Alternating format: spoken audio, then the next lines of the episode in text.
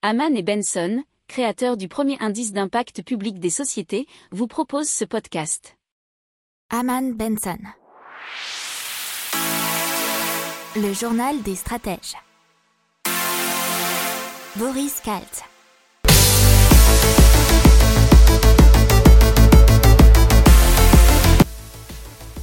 Bonjour à tous et bienvenue dans le journal des stratèges pour une revue de l'actualité éco, tech et impact du jour. La une aujourd'hui c'est l'hélicoptère monnaie et la Banque Centrale Européenne. Dans l'éco, on va vous parler de 5 heures de travail par jour.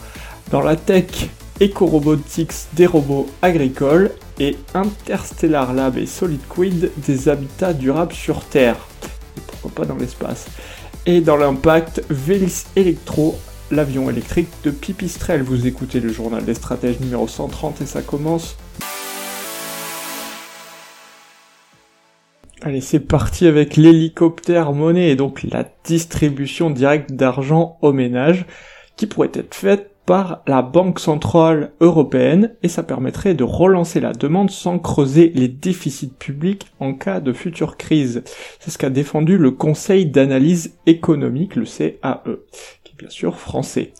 Les économistes de cet organisme dépendent donc de Matignon, donc du Premier ministre. Le dispositif serait donc mis en œuvre par la Banque centrale et non par le gouvernement. Chaque individu percevrait la même somme et les enfants de moins de 15 ans deux fois moins qu'un adulte. Les paiements prendraient la forme de chèques, de cartes prépayées ou de porte-monnaie virtuelles avec code d'accès, tous limités dans le temps pour qu'ils soient dépensés et non épargnés.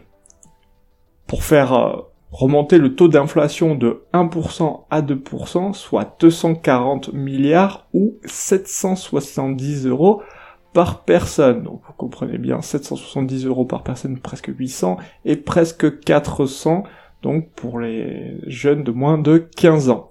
Alors ce qu'on nous dit euh, au CAE, c'est que ce n'est pas un instrument de sortie de crise pour les mois qui viennent, mais un, instrument de résilience à utiliser en cas de déficit de demande persistant, le temps que l'inflation atteigne sa cible, bien entendu.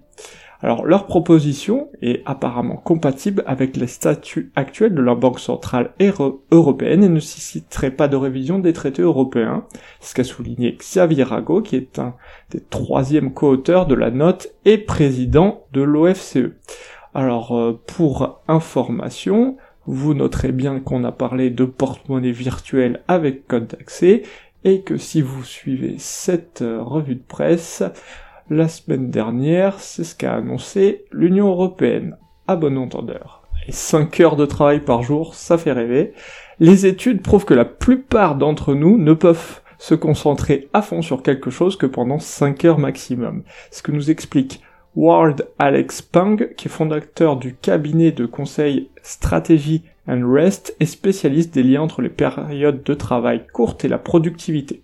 Ce nouveau rythme rendrait les employés plus efficaces on parle alors d'heures compressées.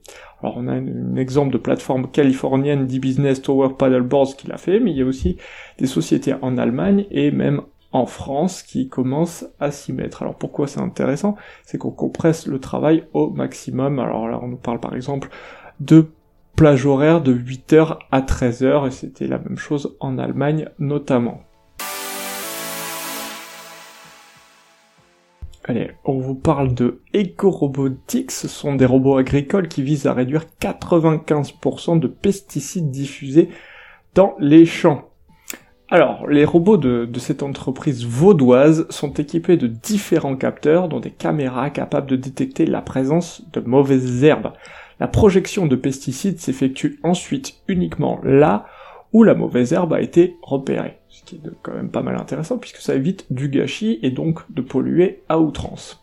Alors EcoRobotics pour l'instant compte 35 employés et devrait prochainement ouvrir 5 nouveaux postes. L'entreprise ne communique pas pour l'instant son chiffre d'affaires, mais on est certain que ce genre d'initiative va pas mal se développer. Allez, c'est parti avec Interstellar Lab, qui vise à concevoir des villages autosuffisant et biorégénératif de manière à développer une approche dans laquelle l'homme peut vivre en harmonie avec son environnement, que ce soit sur Terre ou sur une autre planète. Alors ça s'appelle EBIOS, Experimental Bioregenerative Station, c'est un concept qui vise ainsi à créer un habitat en circuit fermé qui génère et recycle l'eau, la nourriture et l'énergie nécessaires, et cela pour accueillir 100 personnes avec une empreinte carbone neutre. Donc ce sont des petits villages. Alors dans ce cadre, ils viennent de nouer un nouveau partenariat avec SoliQuid dans l'impression 3D à grande échelle. Et vous comprenez pourquoi, pour imprimer ces nouveaux habitats. Alors Interstellar Lab collabore déjà avec de super grands acteurs notamment de l'aérospatiale, et au premier rang desquels on trouve la NASA, mais vous avez aussi Airbus et SpaceX, je crois bien.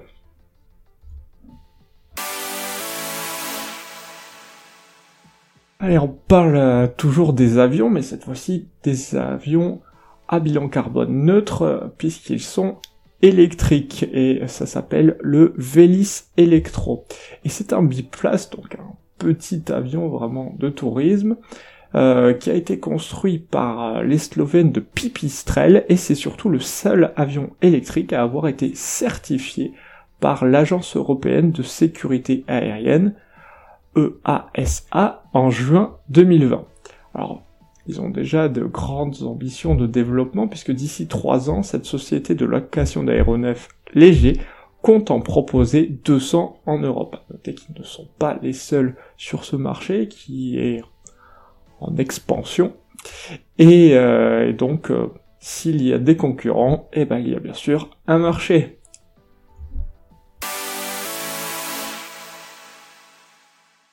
Voilà, c'est tout pour aujourd'hui. Je vous souhaite une excellente journée. Je vous dis à demain pour plus d'infos. Ciao. Pour approfondir ces sujets, abonnez-vous à la newsletter de Haman et Benson et écoutez nos autres podcasts que vous retrouverez dans les notes de l'émission ou sur notre site internet.